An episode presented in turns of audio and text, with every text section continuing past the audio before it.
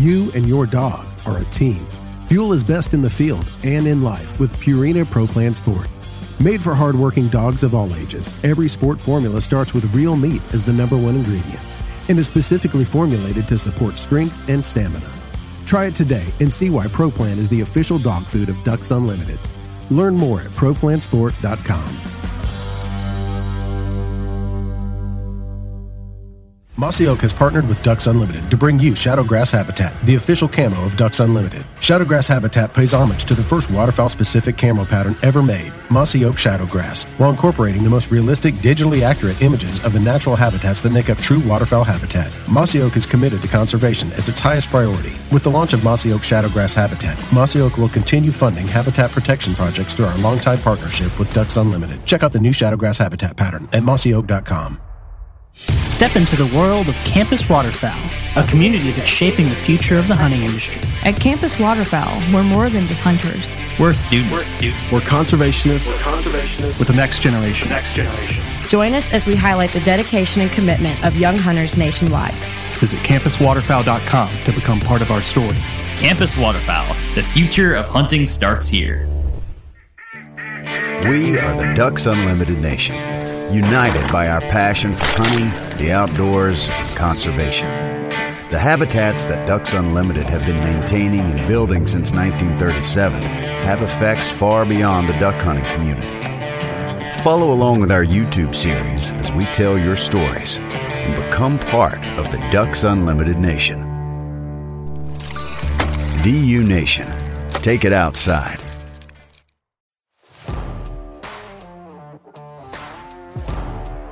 Welcome to the Ducks Unlimited podcast, the only podcast about all things waterfowl. From hunting insights to science based discussions about ducks, geese, and issues affecting waterfowl and wetlands conservation in North America, we bring the resource to you.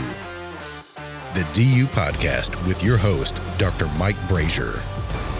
Today, we're going to be resuming our conversation with a couple of friends of mine from down in Louisiana. We're going to resume our discussion about the Atchafalaya Delta, the Wax Lake Delta, the historical development of that area and the waterfowl response to it, and then importantly, how those waterfowl abundances began to change.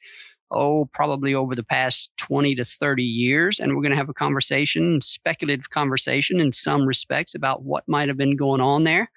Um, so we're going to jump right into it. Larry and Mike, thank you guys for joining us here again on the podcast and, and welcome back. Thanks, Mike. Thanks for having me, Mike. And let's see, I have to decide here who I'm going to throw this first question to, and perhaps I will throw it to you, Mike. I, you you told us on the last episode that you were manager at the Atchafalaya Delta WMA uh, for a number of years. So uh, what I'll get you to do is remind me what those years were, and then uh, tell us a bit about your responsibilities there and how those those duties enabled you to see and appreciate the waterfowl abundance, the importance of that region to waterfowl. So, what were the years, and just describe a bit of your duties. Okay, great. Yeah, so I was there from '93 to '98. Um, but but I actually I'll backtrack a little bit because when I was at Marsh Island prior to that, from '85 to '93 uh, we did. I, I, helped with some of the aerial surveys, and I kind of forgot about that to start looking at some of this data.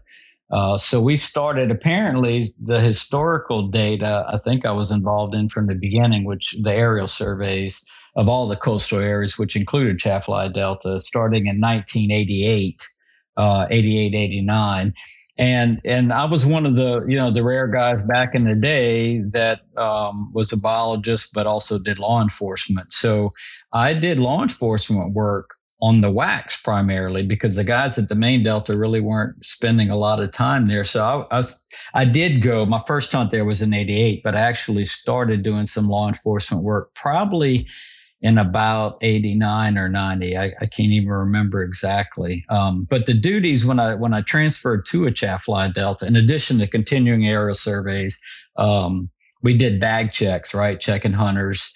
Um, we you know i kind of oversaw the the campgrounds work and then also had uh, uh, Ile-de-Neres Barrier Island Refuge. Uh, so we did, you know, that stuff over to the to the east of the Barrier Island there, work there. But but the work at, at, at Chaffalaya was, you know, assisting with with students like we talked about, Dr. Frank Rohwer and his students, uh, helping some of those guys with lodging and logistics and you know all oil and gas and working with the Corps with the dredging and, and just lots of stuff uh, involved in in that kind of that kind of work as as I instructed on the previous episode, it would be very useful for our listeners. Well, I guess number one to go back and listen to that the first episode on this topic if you haven't, but but also use Google Earth to your advantage in this conversation to help understand what's going on in some of the places that we're talking about. But but also if, when you do that, make note that there's no roads leading out there to the Atchafalaya Delta or the Wax Lake Delta. And so,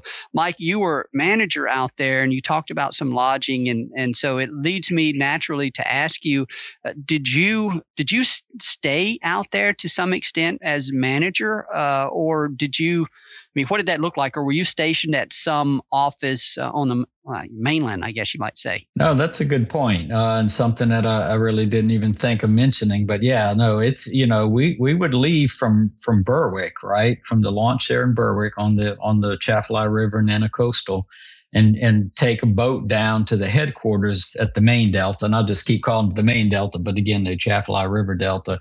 We had a we had a houseboat there with lodging uh, and also had a small camp um, up on the bank and all you know run by generators. Um, but we would work it was essentially like working offshore. We did shift work uh, typically eight and six eight days on six days off um, that was pretty much our schedule uh, and as supervisor i kind of worked uh, you know with both groups both both different crews so i would kind of come and go uh, just depending on the on the need um, but yeah, so it's extremely remote. Um, and then navigating to the wax, uh, of course, if you look at that, you know, from from the Google Earth perspective, and, and as Larry knows, if you spent much time out there, um, navigating that place by boat is is is quite interesting, right? And um, you know, especially traversing between the two deltas uh, going out in open bay and trying to make sure you hit those passes because a lot of these you know these sandbars are are submerged by a few inches or or a foot or so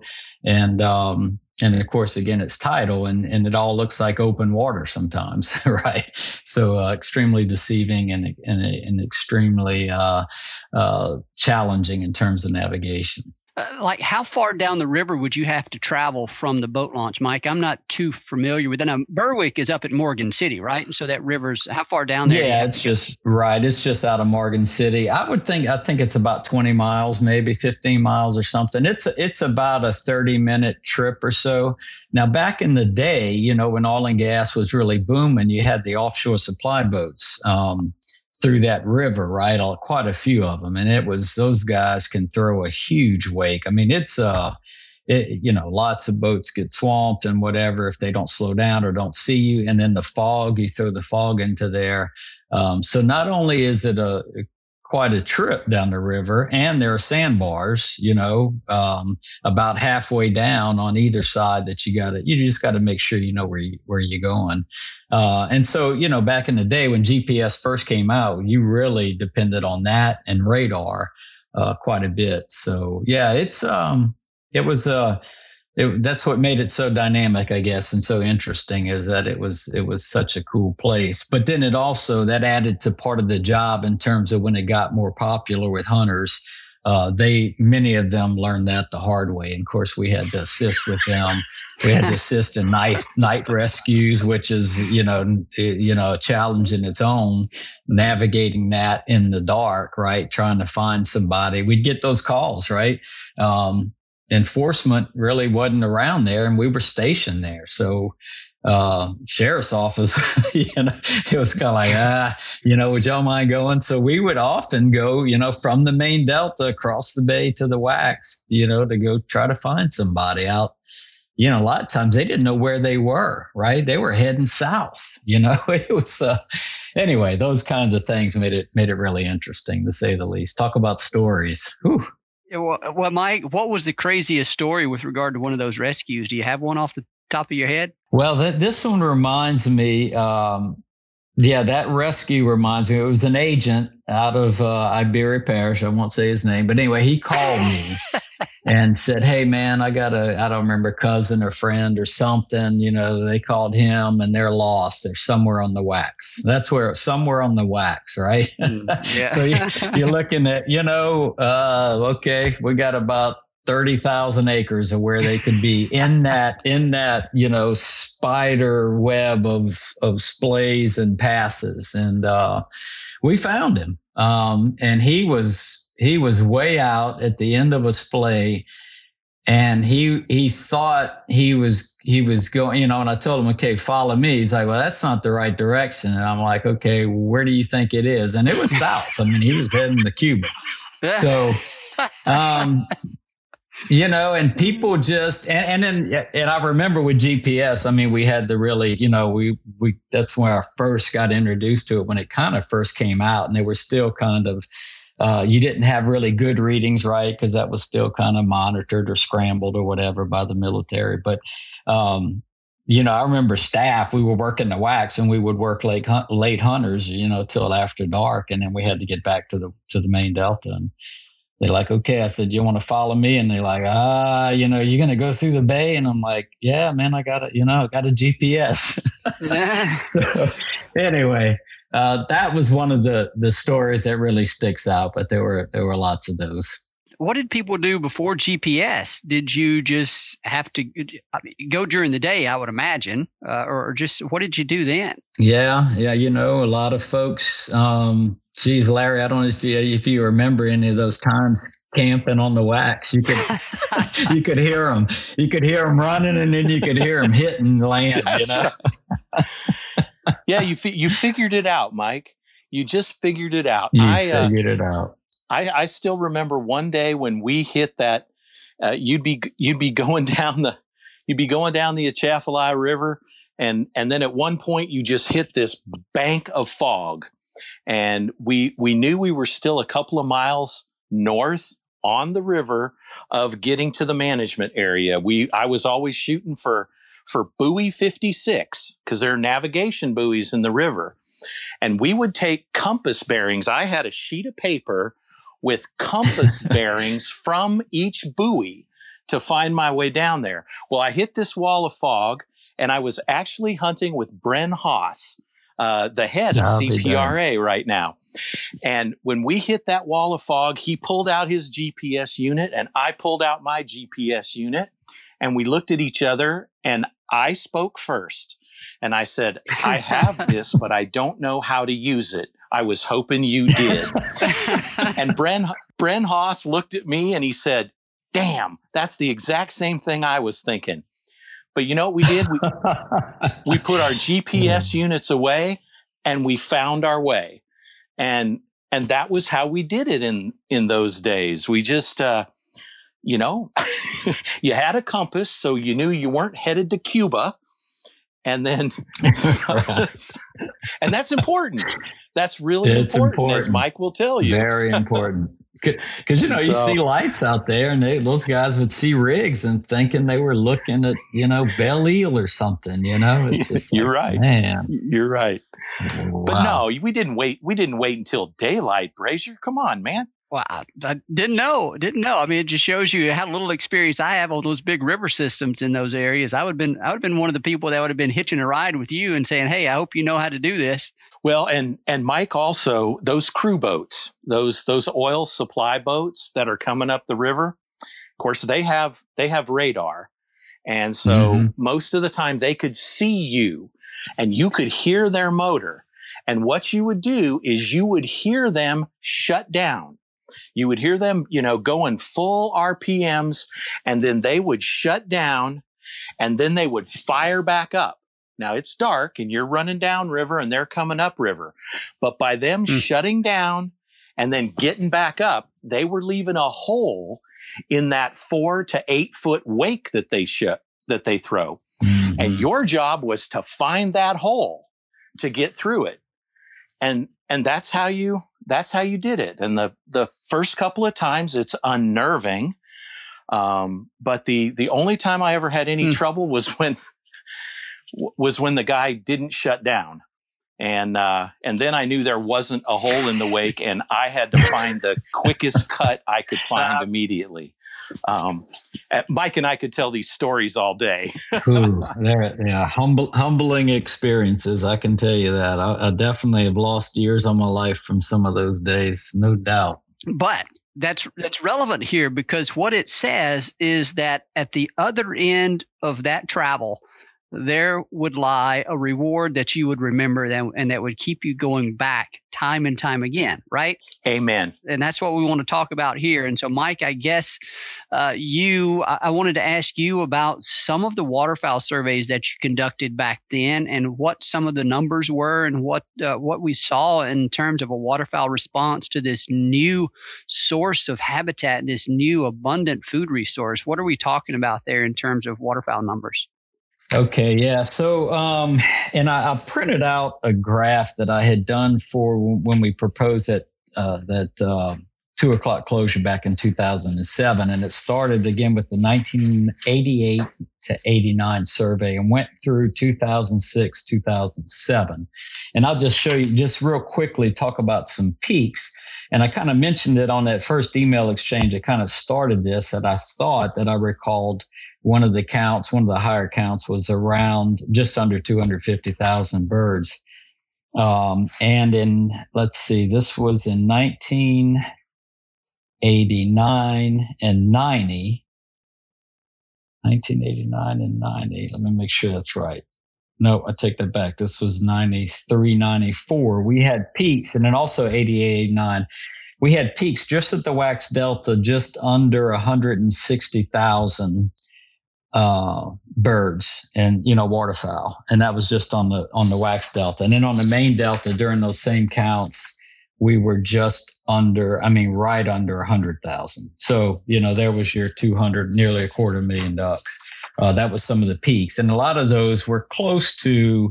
You know, across the board in those earlier years, uh, a lot of them were over a hundred thousand just at, at the wax and and Usually it was less at the main delta because the habitat again was a little bit different, and a little bit um, less productive, but but phenomenal numbers, you know. And we and Larry's seen that. We, you know, back in those days, it just it it boggled my mind, and it still does to remember um, flying over, and even during this when the season was open, because these were some of these numbers were during open season and those birds would just raft up right off, you know, in a little bit deeper water, not very deep, but just outside of the hunters, and uh, and just phenomenal rafts of. And I really remember the mallard, pintail, and canvasback numbers just being, you know, it seems like you would fly for miles, and it was just solid, you know, ducks touching each other, you know, just these massive rafts, and just just uh, so those num that was the kind of numbers we had back in the day, and then of course, you know, numbers nowadays Larry can attest to, but if you looked at the number, uh, the November survey uh, for Atchafalaya Delta, it was, um, I don't know, I think about 7,000 birds. I got it down here somewhere. You and your dog are a team. Fuel is best in the field and in life with Purina Pro Plan Sport. Made for hardworking dogs of all ages, every sport formula starts with real meat as the number one ingredient and is specifically formulated to support strength and stamina. Try it today and see why ProPlan is the official dog food of Ducks Unlimited. Learn more at ProPlansport.com. Mossy Oak has partnered with Ducks Unlimited to bring you Shadowgrass Habitat, the official camo of Ducks Unlimited. Shadowgrass Habitat pays homage to the first waterfowl specific camo pattern ever made, Mossy Oak Shadowgrass, while incorporating the most realistic, digitally accurate images of the natural habitats that make up true waterfowl habitat. Mossy Oak is committed to conservation as its highest priority. With the launch of Mossy Oak Shadowgrass Habitat, Mossy Oak will continue funding habitat protection projects through our longtime partnership with Ducks Unlimited. Check out the new Shadowgrass Habitat pattern at mossyoak.com.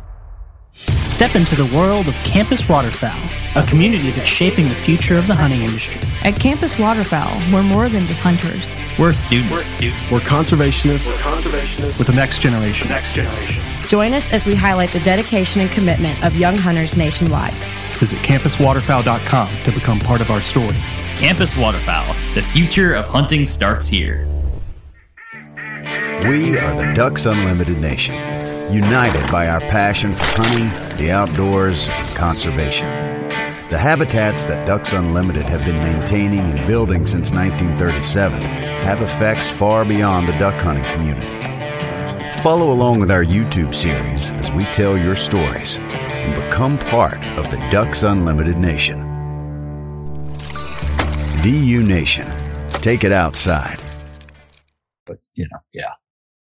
Now, Larry, your transect lines that we spoke about on the previous episode do not intersect with the with, with either of these deltas, right? And that's not to say that you're not you're not kind of extrapolating to them on the basis of this design, but just kind of the surveys that Mike is talking about here with the quarter million birds there on the deltas are not the same surveys that you fly, uh, right? And and do you have a transect that runs near these deltas? Yeah, you're correct, Mike. The purpose of my survey, if I can use that terminology, is to estimate the number of ducks in southeast Louisiana and southwest Louisiana. So the surveys that the transects that I fly are a systematic random sample of all the habitats in those surveyed areas. Uh, the surveys that Mike's talking about are specific to the um, wildlife management areas. Now, it just so happens that line 19 of my survey does uh, almost bisect the main Atchafalaya Delta. Um, it it comes across from Point au Fer Island and uh, runs runs up East Pass and then and then goes north from there. And so um, so we do have one line that that cuts part of that area. But the inference space of my survey is the entire coast, where the survey data that you see from the WMA survey is specific to each WMA. And uh, and I was just gonna I was gonna tell Mike um, it, it it's how difficult change is on all of us. As Mike said, there were about seven thousand birds. No, I'm it sorry. Was, I just it was actually. The, I looked at the data. I was like, oh my god, I was off. it's only 700. Oh yeah. yeah, I had to pull that page. I was like, oh, I think that was way too much. Yeah, 714 at the main delta and 684 at the wax. It's like, geez, wow. You know, we would hardly even even you know include that in our counts you know when we were dealing with rafts of thousands of birds right? Yeah. Wow. Disturbing. And that's what stimulated the back and forth email exchange like you know what's what's going on when you talk about a decline of from a, a quarter million birds down to less than you know a, a thousand on each of the each of the deltas like what's going on? And that's kind of where this exchange started. Um, and it relates to some changes in hunting pressure to kind of get you know right to the story of where we're going to things we're going to be talking about but in order to kind of pull out some of what may be going on, I wanted to ask you guys just to sort of share some of your stories about that. Uh, Larry, I'll start with you. I get you just to talk about how you, how and when you started hunting the deltas. What were your experience there, and you know, kind of what did your hunting experience through the years look like, and and your decisions on kind of when to when to stop uh, trying to hunt down there. Uh, my experience at the Atchafalaya Delta um, started in, in January of 1990, that 1989 90 season. And remember, those were 30 day seasons with three duck limits. Larry, that turned out to be the high point as we as we now know it, right? Pretty much the high point. It was all down from there. It, it, it, it really was. Um, I remember that first time that I hunted there. Um, I caught on pretty quickly that we would go out at low tide. Uh, we actually would put decoys in those those moonscape divots that Mike talked about in the last podcast, and we'd wait for the tide to come up, and we would hunt the birds coming up on the tide. There was very little cover out there. We would make makeshift blinds out of out of wax myrtle, or we would coddle up to a couple of big logs that had had washed up on those on those mud flats and we had excellent hunting. In fact, the story I like to tell is that that last weekend of the season in January of 1990, we saw two other boats the entire weekend. We had the whole place to ourselves. And that was the way the hunting was pretty much um, 1990, 91, 92. Uh, in 92, the teal season was uh, was reopened after five years of being closed, and the teal hunting in September at the Atchafalaya Delta, I I actually kneeled down in the Delta duck potato on those flats and had no problems uh, harvesting blue wing teal. Um, in 1995 and 96, the hunting pressure really increased. You might remember in 95, we went to 50 day seasons with five duck limits.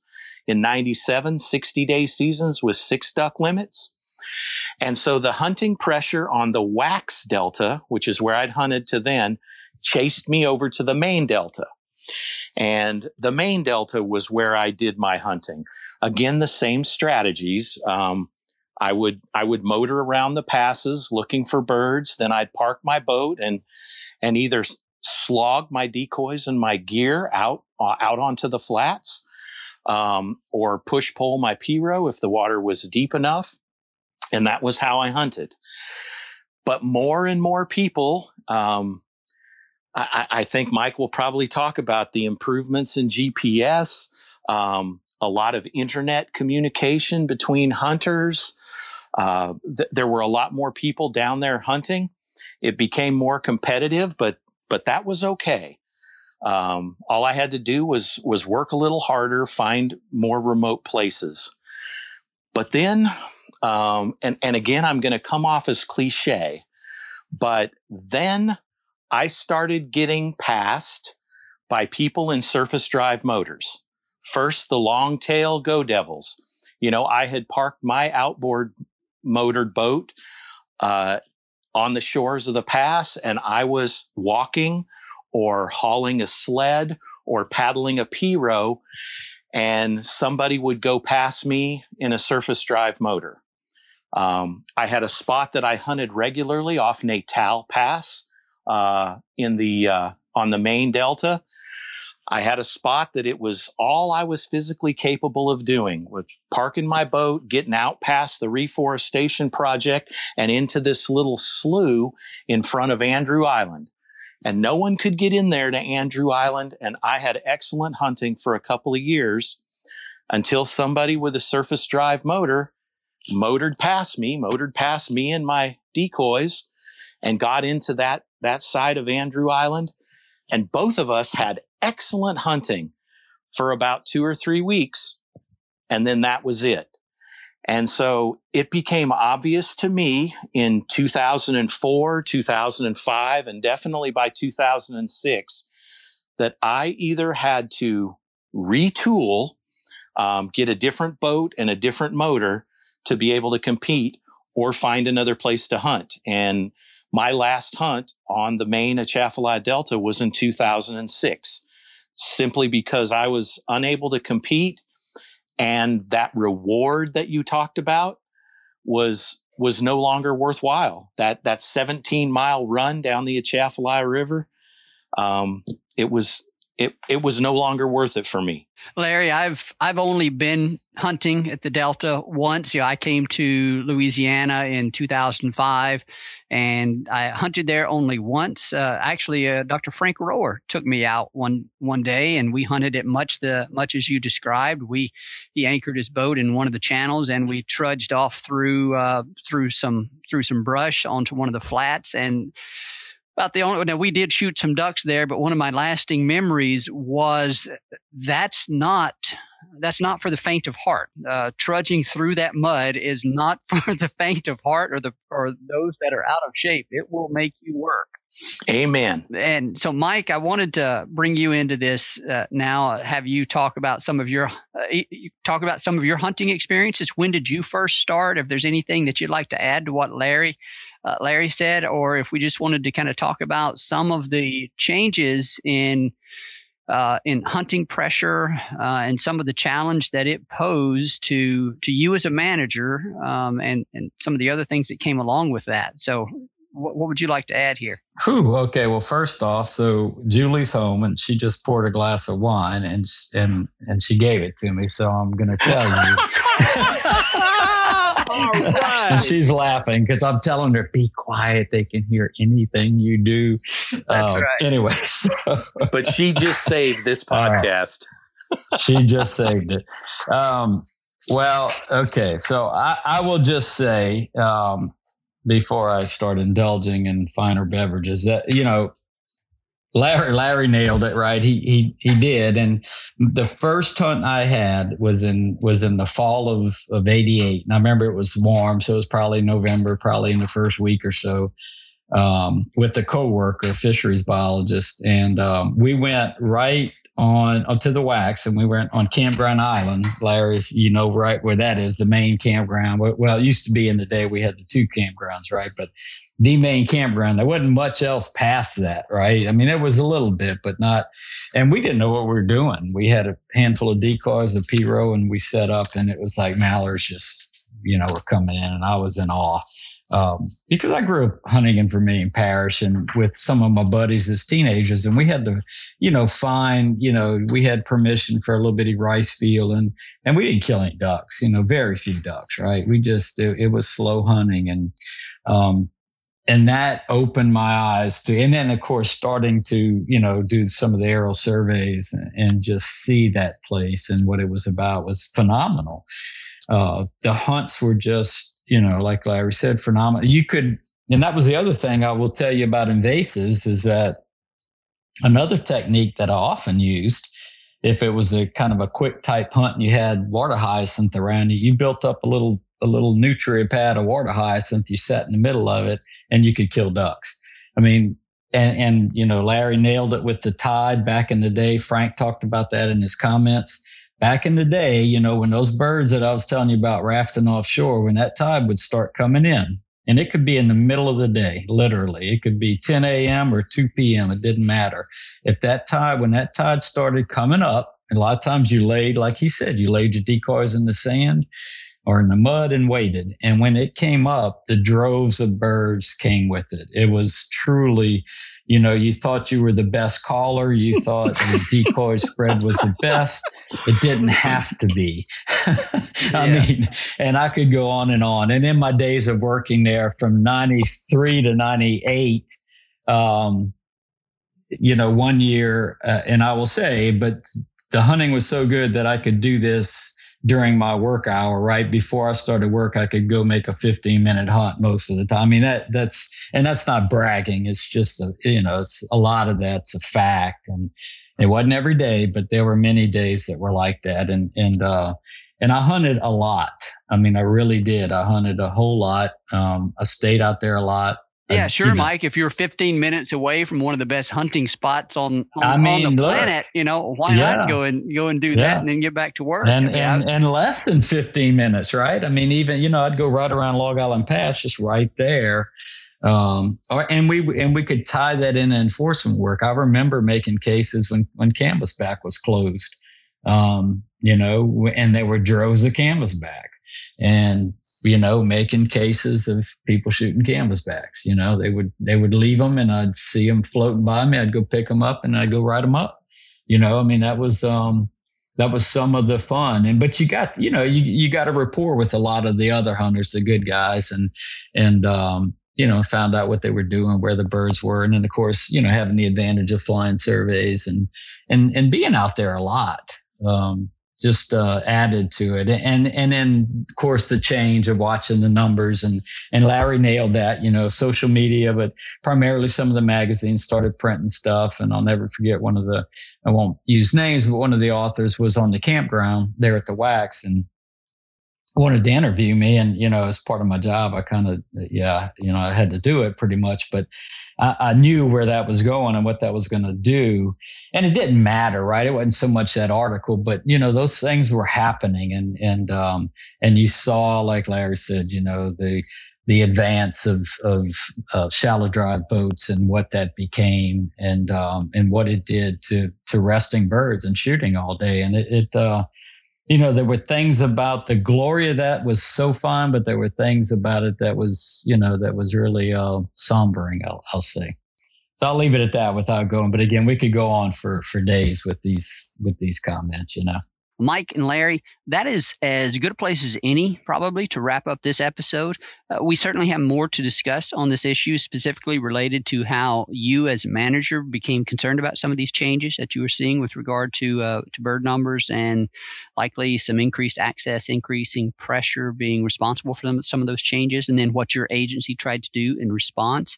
So let's wrap up here and then have you guys rejoin us to continue this discussion. Mike, Larry, thank you again for your time. Thank you, Mike. Thanks. A special thanks to our guest on today's episode, Mike Carloss with Ducks Unlimited's Southern Regional Office and former manager of the Atchafalaya Delta Wildlife Management Area, and Larry Reynolds, Waterfowl Program Manager for Louisiana Department of Wildlife and Fisheries. We certainly appreciate their time, their stories, uh, and I appreciate their friendship. We thank our producer, Clay Baird, a digital warrior, for all the great work that he does with this podcast and getting it out to you. To you, our listener, we thank you for your support of this podcast. And most importantly, we thank you for supporting wetlands and waterfowl conservation.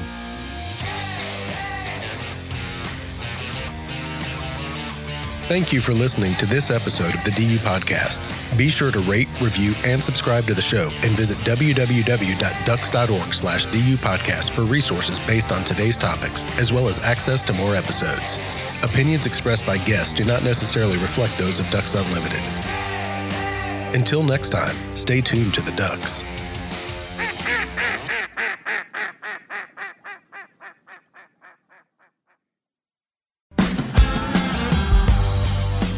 You and your dog are a team.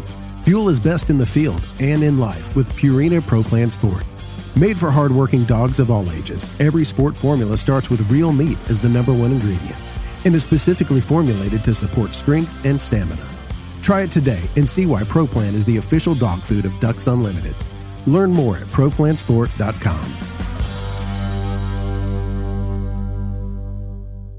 Mossy Oak has partnered with Ducks Unlimited to bring you Shadowgrass Habitat, the official camo of Ducks Unlimited. Shadowgrass Habitat pays homage to the first waterfowl specific camo pattern ever made, Mossy Oak Shadowgrass, while incorporating the most realistic, digitally accurate images of the natural habitats that make up true waterfowl habitat. Mossy Oak is committed to conservation as its highest priority. With the launch of Mossy Oak Shadowgrass Habitat, Mossy Oak will continue funding habitat protection projects through our longtime partnership with Ducks Unlimited. Check out the new Shadowgrass Habitat pattern at mossyoak.com. Step into the world of Campus Waterfowl, a community that's shaping the future of the hunting industry. At Campus Waterfowl, we're more than just hunters. We're students. We're, students. we're conservationists. We're conservationists with the next generation. The next generation. Join us as we highlight the dedication and commitment of young hunters nationwide. Visit campuswaterfowl.com to become part of our story. Campus Waterfowl, the future of hunting starts here. We are the Ducks Unlimited Nation united by our passion for hunting, the outdoors, and conservation. The habitats that Ducks Unlimited have been maintaining and building since 1937 have effects far beyond the duck hunting community. Follow along with our YouTube series as we tell your stories and become part of the Ducks Unlimited Nation. DU Nation, take it outside.